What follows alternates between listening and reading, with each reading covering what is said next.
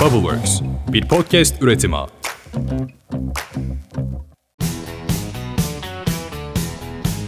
Merhabalar, ben Ahsen. Ben Yaren. Bugünkü konumuz dolgu nedir, nasıl çalışır, dolgu dünyasında yenilikler, doğal görünümün sırrı. Aslında siz ismini çokça yakından tanıdığınız bir isim yine bizimle. Sevgili Doktor Sevgi Ekiyor bizlerle birlikte. Hoş geldiniz hocam tekrardan. Hoş bulduk. Bugün merak ettiğimiz konular arasında yüzümüze hacip kazandıran, simamızı bile değiştirebilecek bir gücü olan dolgular var. Ama dolgu sadece yüze yapılmıyor. Farklı kullanım alanları da var. Hani buradaki teknolojiler ve değişimler, yeniliklerden bahsetmek istiyoruz. Sizin bize bahsedebileceğiniz konular neler bu özelde? Tabii ki seve seve.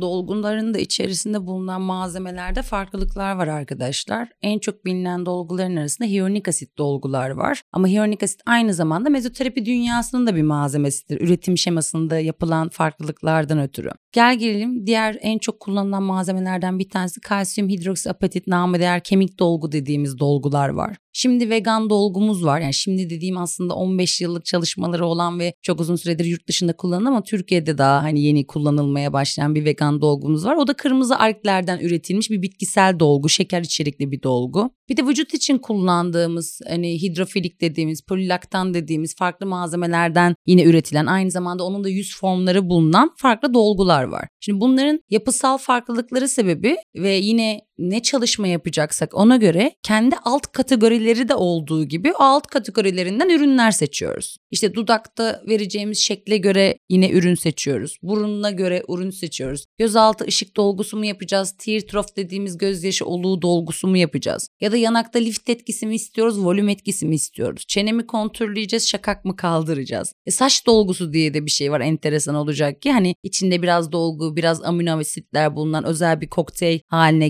getirilmiş. Ve yine vücudumuzun diğer bölgelerinde elde yine yaşlanmaya karşılık, diz dirsekte yaşlanmaya karşılık, dekoltede bunlara uygun dolgular var. Meme büyütmek, papa büyütmek için dolgu var. Yine vajinal estetik için ya da penis estetiği için dolgular var. Yani gördüğünüz gibi aslında kulak memesinden ayak parmağına kadar ben öyle söylüyorum. Hani saçtan da diyebiliriz. Dolgularımız mevcut. Ama sonuçta burada kendi estetik gözümüz ve görüşümüzle de yaptığımız teknikler var. Yani dolgu dünyasının bence karmaşası doktorun buradaki estetik anlayışının ne olduğundan ötürü de değişebiliyor. Yani en basit pop örneğinden gidelim. Daha arabik hastalar biliyorsunuz ki böyle çok daha büyük ya da Brezilyan hastalar gibi çok daha büyük popolar isteyebilir. Hani benim estetik anlayışım vücut formuna uyumlu bir orantıyla popo sahibi olması. Benim hep bir vücut formuna uyumlu gibi bir hastayı durdurma mekanizmam vardır mesela. Bu peki hocam bahsettiğiniz popo büyütme ameliyat mı yoksa normal bildiğimiz dolgu evet, enjeksiyonu dolgu mu? enjeksiyonu. Vücut içinde dediğim gibi dolgular mevcut. O yüzden bu konunun içerisinde anlatıyorum zaten. Hani yağ bulunamayacak bir sürü hasta var. Mesela ben popomu büyütmek istesem yeteri kadar squat yaptım ama popom şekillenmiyor desem ben de mesela dolguya uygun bir hastayım. Çünkü popomu büyütecek kadar vücuduna yağ alınabilecek bölgem yok. E ne yapacağız? Dışarıdan bir malzeme koyacağız ki bunu yapabileceğiz hani. Onun haricinde az önce söylediğim hani diğer konulara dönecek olursak hani dolguların çeşitliliği konusunda burada en çok kafa karıştıran aslında bir marka bilinirliği olan dolgular olduğu gibi bir de farklı ülkelerden gelen yani Avrupa dolgusu mu Amerika dolgusu mu Kore dolgusu mu biliyorsunuz diğer mezoterapilerde de böyle kavramlar var sonuçta hani. Burada kesinlikle inandığım en önemli konulardan bir tanesi bir ham maddenin kaynağı. Ya biliyorsunuz ki Şimdi tarıma dönelim hep birlikte. Sonuçta burada yediğiniz domatesi lezzetsiz bulabilirsiniz İstanbul'da üretilen. Bakü'de üretileni lezzetli bulabilirsiniz ya da Şile'de köyde üretilen domatesi lezzetli bulabilirsiniz gibi hani. Bir, bizde de sonuçta ham madde kaynağının neresi olduğu, nasıl üretildiği, ne kadar teknolojik hani üretildiği gibi bir durum var. İkincisi bunun yine bilim adamları tarafından formülasyonunun nasıl olduğu gibi bir kavramlar var. Bunlar ama farkındaysanız aslında en temel kavramlar olup en düşünülmeyen kavramlar haline gelmiş durumda. İnsanlar fiyat balans dengesi kurmaya çalışıyorlar. Ama burada kapitalist sistemde siz de çok iyi biliyorsunuz ki ancak büyük firmalar büyük çalışmalar yaparak dünyaya salacakları malzemeler üretiyorlar. Ve burada da yine söylüyorum kapitalist sistemde olsa bir malzemenin kalitelisi arasında biliyorsunuz ki hani 3-5 fark etmesi lazım. Yani 300 TL'ye alınan malzeme ile 3000 TL'ye alınan malzeme aynı kefeye konulamaz demek istiyorum burada. O yüzden aslında dolguda da hem çeşitlilik kafada karıştırıyor hem doktorun bu işi nasıl yaptığı kafa karıştırıyor hem de malzeme bilgisinin yetersizliği kafa karıştırıyor. Yani tüketici bazen malzemeyi bilmeyebiliyor çünkü. Evet kesinlikle hocam hastaların çoğunun da bildiğini düşünmüyorum bu arada. Bir dolgunun içeriği hakkında bilgisi kesinlikle yoktur. Sizin dediğiniz gibi hani ucuz olan nerede oraya yaptırım sonra inanılmaz bir komplikasyonlarla sizlere geliyorlardır Yan eminim etki, ki. komplikasyon, evet, Evet. memnuniyetsizlik. Evet eminim ki çokça vardır hastalarınızdan da işte yamuk oldu hocam şöyle bir dolgu koydular dudağımın burasından çıkmıyor bir sene oldu iki sene oldu kesinlikle vardır hani bahsetmek istediğiniz var mı böyle hastalarınızdan? Aslında şöyle genelde tekniksel hatalar görüyorum burada. İşte mesela gözaltı dolgusunun uyumlu olmayacağı insanlara gözaltı dolgu yapılması benim en savaş açtığım konulardan bir Torbalanma tanesi. falan mı hocam onların Kesinlikle. Mesela gözaltınızda hafif de olsa bir torbalanma varsa hanımlar, dolayısıyla dolgu zaten su tutabilen bir malzeme olduğu için torbanızı pekiştirecektir zaman içerisinde. Dolayısıyla torbalanma eğilimi olan hastaya sadece tear trough dediğimiz hani gözaltının tam çizgisinin üst yanağa düştüğü bir bölge vardır orta yüzde. Sadece o bölgeye ve lateral epikondilit dediğimiz kenara dolgu koyarız gerginlik tens versin diye. Ama gözaltı kanalına, gözyaşı kanalının olduğu bölgeye, oradaki hani dolaşıma da daha fazla su tutunmasını engelleyecek şekilde kaçırmak istemeyiz. Bu da milimetrik ellerle yapılabilen bir çalışmadır. Yani anatomiye hakimiyetiniz, bir dolguyu sıkarken ederken ki elde 0.01 sıkabiliyor musunuz? O kadar küçük hani e, milimetrik verebiliyor musunuz? Bu gibi detaylarla önemlidir sonuçta. Yani işin iyisinin iyisini yapabilmek için aslında hem talent yetenek lazım hem de dediğim gibi ürün bilgisiyle teknik bilgisini çok iyi biliyor olmak lazım. Tüm işlemler için geçerli bu zaten. Kesinlikle. Ama daha hassas konular tabii ki de var. Hani hataya yer vermeyecek şekilde ilerlenmesi lazım ki bir dönüşü olsun. Mesela örnek vereyim size. Biz şöyle söyleriz bu konular hakkında. Kaş arası glabeller bölgeye dediğimiz orada mesela sizin normalde de sırf botoksla geçmeyecek bir çizginiz var. Bu sizi gergin gösteriyor diyelim ya da sinirli gösteriyor diyelim. Biz deriz ki o hastaya hem dolgu yapalım hem botoks yapalım buraya. Ama oranın dolgusunu yapabilmek adına şimdi tehlikeli bölge diye insanlar da konuşuyor ya kendi aralarında burun dolgusunu, kaş arası dolgusunu, şakak dolgusunu gibi ya da meme popo dolgusunu gibi. İşte oranın dolgusunu yapabilmek için hekimin hani bayağı bir biz ona yaklaşık en az bin hasta yapmaktan bahsederiz. Hani bin hastaya değişik dolgu uygulamaları yapmaktan. Geçtikten sonra eline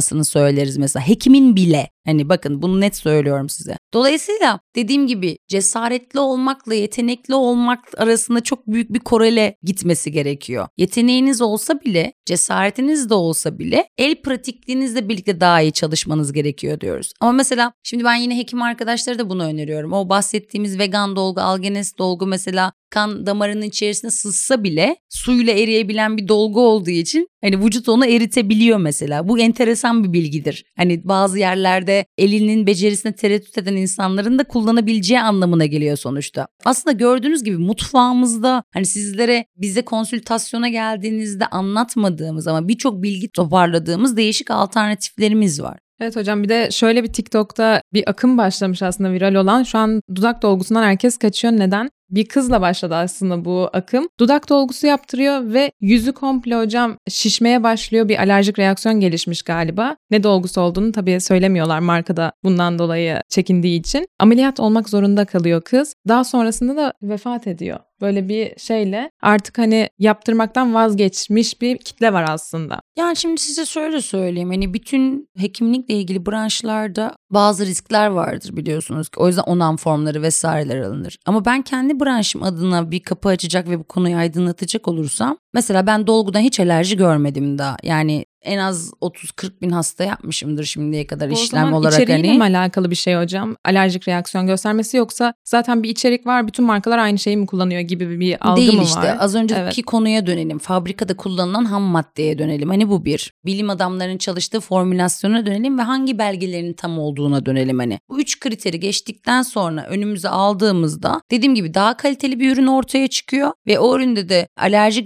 riski 7 milyonla bir gibi çok düşük rakamlarla oluyor ve hekim zaten onun hani dudağına yapar yapmaz ilk 24 saat içerisinde ortaya çıkan yan etkisini gözlemler ve ona uygun da ilaç verir zaten ya da kliniğine çağırır müdahale eder diye düşünebilirsin. Eritir, alerjisi için yine alerji ilaçları verir. Mesela ben eski acilde de çalışmış bir doktorum sonuçta. Dolayısıyla bu tarz hani şeylerden biz korkmayız hani. Gene de tabii ki hastanın başına gelsin istemeyiz ama korkmayız da yönetilebilir şeyler olarak bakarız. Orada çok ayrı bir durum olması lazım. Yani hastanın emboli atmasına sebebiyet verecek aslında teşhisi alerji olmayan ama bunu açıklamamış olabilirler. Maddeden dolayı diyorsunuz Hem herhalde. maddeden dolayı Hı hı. hem de yapılışından ötürü hasta belki emboli attı. Şimdi dolguda emboli riski var ya da yağ enjeksiyonunda emboli riski de var. Çok düşük ihtimalle görünmesi olsa da. İşte konu nereye dönüyor? Gene yaptığı işin de boyutunu anlayacak masterclass insanlara işlem yaptırmaya dönüyor. Olay sadece işlem yapmak değil. İşlemin yarattığı yan etkiyi ya da komplikasyonu ya da dış merkezlerde de yapılabilen yan etkiyi, komplikasyonu hasta size geldiğinde bir tık daha üst hekimlik olarak diye tarif ediyorum ben bunu. Masterclass hekimlik olarak diye tarif ediyorum. Bunun teşhisini koyabilmek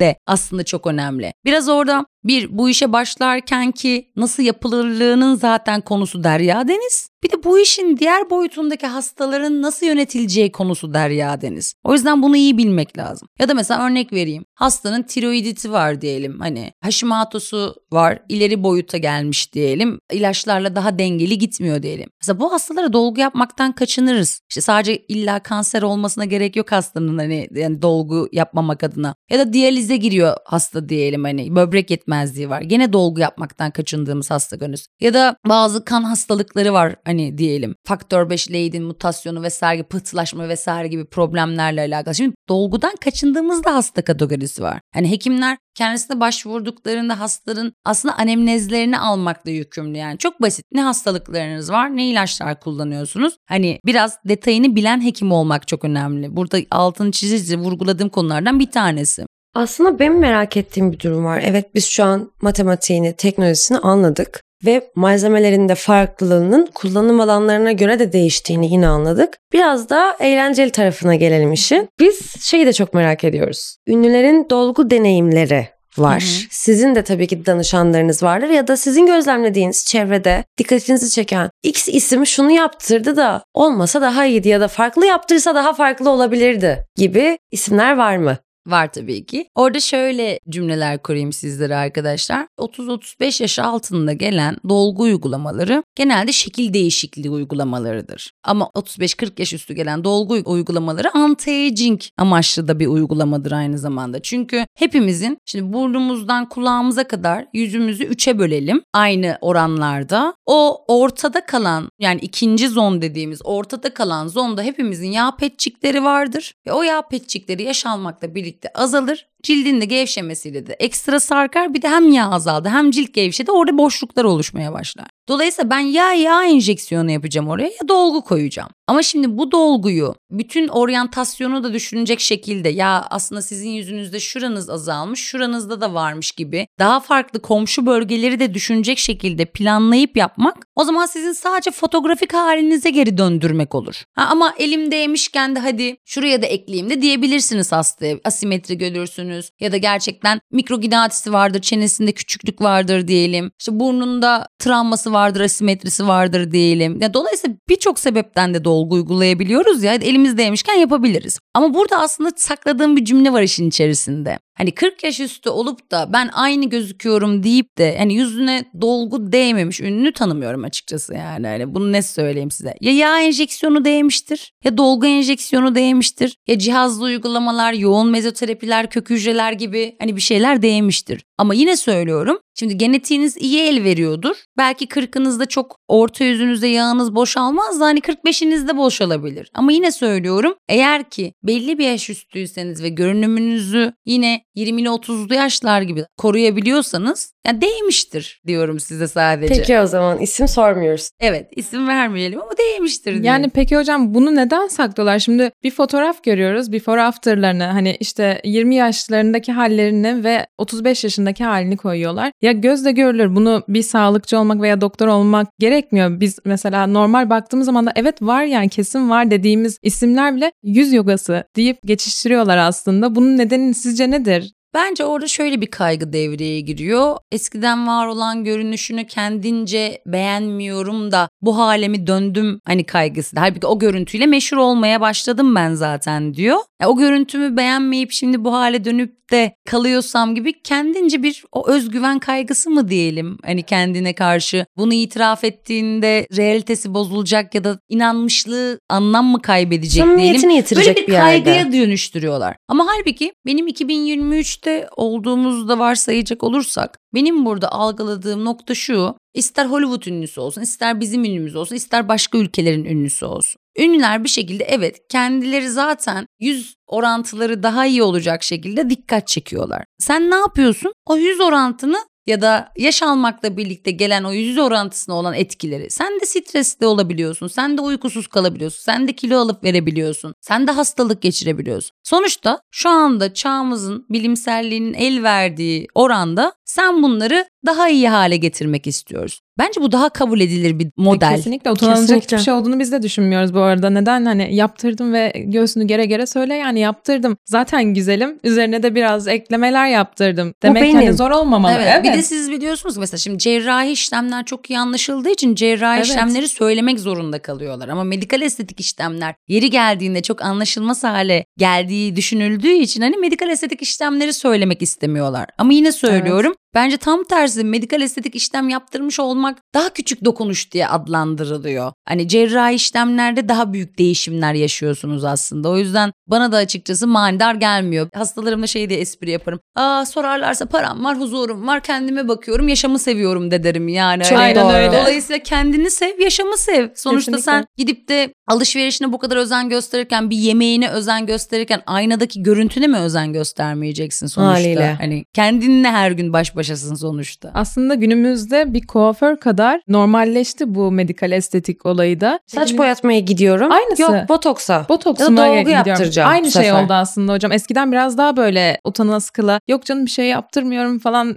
diyorlardı. Şimdi hani bir kesim daha böyle sıcak bakmaya başladı artık. Kuaföre gidiyormuş gibi artık. Direkt. Ben, Botoksa ben de gidiyorum. öyle oldu. Evet. Ben çıkıyorum ben dedim. Burnuma da yaptırdım. Dudaklarıma da yaptırdım. Artık normalleşti. Yaşım çok genç. Hani farkındayım. Onda bir sorun yok. Ama çok istediğim bir şeydi. Heves Ama dediğim ettim. gibi sen yaşta mesela değişiklik için yapılır zaten. Kesinlikle. Asla hani yok yukarı kalksın şu. Zaten belli bir yaşta yaptıracağım onu farkındayım. Ama benim gibi olmayan gençlerimiz var. Benden daha küçükler var. Benle aynı yaşta olanlar var. Onlara ne demek istersiniz? Dolgu ya da botoks yaptırmak isterse. Bak mesela orada bir- hemen bir örnek geldi aklıma. 18 yaş altı birine eğer ki böyle bir uygulama yapacaksak sonuçta ebeveyn izni alıyoruz onamlarımız gereği. 12 yaş sonrasında dolgu uygulaması herkese yapılabilir. Örnek veriyorum. Kunduracı göğüs diye bir şey var. Burada göğüs kafesinin bir ayakkabı sanki basmış da o Evet. yüzden kunduracı göğüs geçiyor. Yaratılış gereği, doğası gereği orada göğüs kafesinin açısının daralıp daha çökük durması. Şimdi bu ergenken ve kişisel gelişimi artarken hani kadın ya da erkekte görselliği rahatsız etmeye başlıyor. Ne oldu? Aslında çoğu insanda bulunmayan bir görüntüye sahip olduğu için ameliyatsız bir çözümle bunu düzeltebiliyoruz ebeveyn izni alarak. Ya da 18 yaş sonrası kendisi hani gelebiliyor sonuçta. Gel gelelim burun meselesine.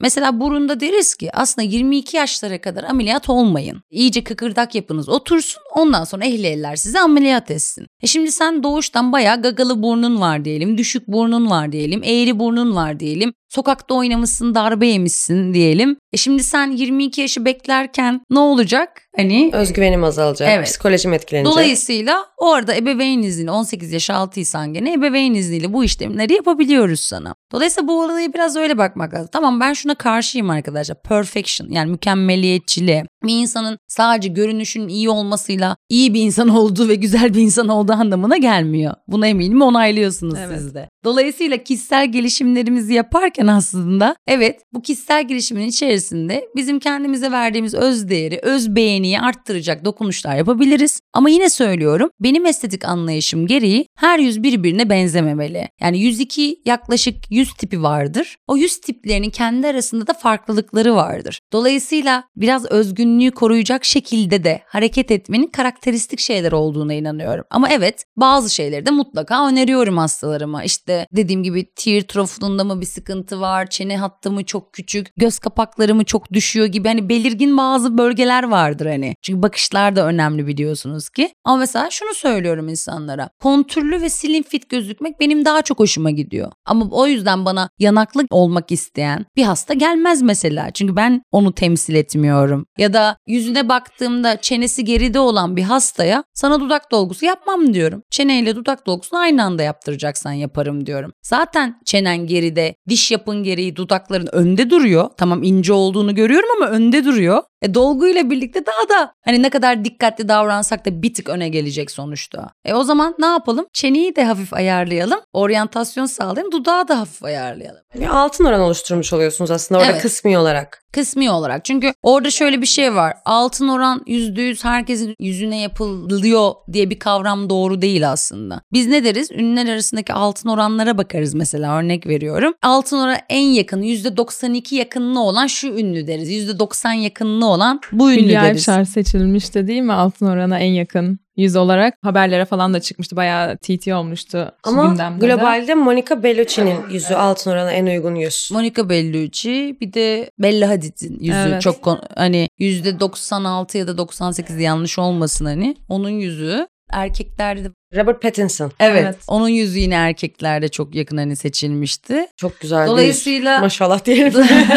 Dolayısıyla burada aslında %100 altın oranlı hiç kimse yok arkadaşlar. Altın orana en yakın olan yüzleri beğeniyoruz aslında. Tabii ki. Ama ben yine iddia ediyorum. Sizin auranız, sizin enerjiniz, sizin tarzınız daha karakteristik olursa o zaman da daha çok dikkat çekiyoruz. O charming dikkat çekme etkisi sadece yüzdeki perfection'la olmuyor arkadaşlar. Aura ile alakalı tamamen aslında bir yerde. Yani yüzünüz %90 altın oranı %85-80 altın oranı hani biz uyarlayalım. Hani 80'ler bile çok iyi rakamlar üst rakamlardan bahsediyorum. Ama kendinizi asıl nasıl ifade ettiğiniz, mimiklerinizi nasıl kullandığınız, enerjinizin nasıl olduğu gerçek güzellik algısını oluşturuyor Kesinlikle. aslında. Hocam ben soracaktım ama aslında siz bütün hepsini cevapladınız. Sizce estetik doğal mı olmalı, kendini göstermeli mi diye soracaktım ama aslında çok değindiniz. Ama net bir cevap alalım yine de. Sizce nasıl olmalı? Kişiye özgün olmalı. Yaşla birlikte oluşan estetik ihtiyaçlar değişkenlik gösterse de altını çize çize söylüyorum kişiye özgün olmalı. Hani gidip de bir fotoğraf getirip de bu dudak hani Harika, size evet, olmayabilir. Çok güzel bir örnek oldu Yani bu. mesela Fransız dudağı var, Brezilya dudağı var, işte Rus dudağı var. Biliyorsunuz ki bir sürü dudak tekniği. Ama şunu söyleyeyim. Mesela yaş almakla birlikte dudağınızın etrafındaki kontur bile yumuşuyor. Smoker lines'larınız belirginleşiyor. Dolayısıyla oraya anti-aging amaçlı gene dolgu koymam gerekebiliyor. Bakın ne oldu? Evet. Amaç değişti yine dolgu kullanımında. Ama gel gelelim dudağınızın tipini sizin yüzünüze göre tasarlamak bir bütünsellik sağlayacağı için kişinin havasına, imajına, işte gözleri nasıl, saç rengi nasıl, yüz hattı nasıl gibi diğer o bazı ırksal bağlantılarına bakmak lazım. O yüzden ezbere olmalı. evet. Aynen ezbere onu alıp da oraya koymak herkese yakışan bir şey değil. İşte şuhlaştıran ve yakışmayan şey de o oluyor aslında. Evet, trendleşmenin kötü tarafları da bunlar aslında. İlla ki. Çok teşekkür ederiz. sağ olun Rica hocam. ederim. Dolguyla alakalı kafamızda bence bir soru işareti kalmadı Bilgi ama kirliliklerin hepsi gitti bence şu an. olursa mutlaka Güzelliğine'nin sosyal medya hesaplarından ya da bizim şahsi sosyal medya hesaplarımızdan bize ulaşıp lütfen sorun. O zaman kendine iyi bak. Güzelliğine.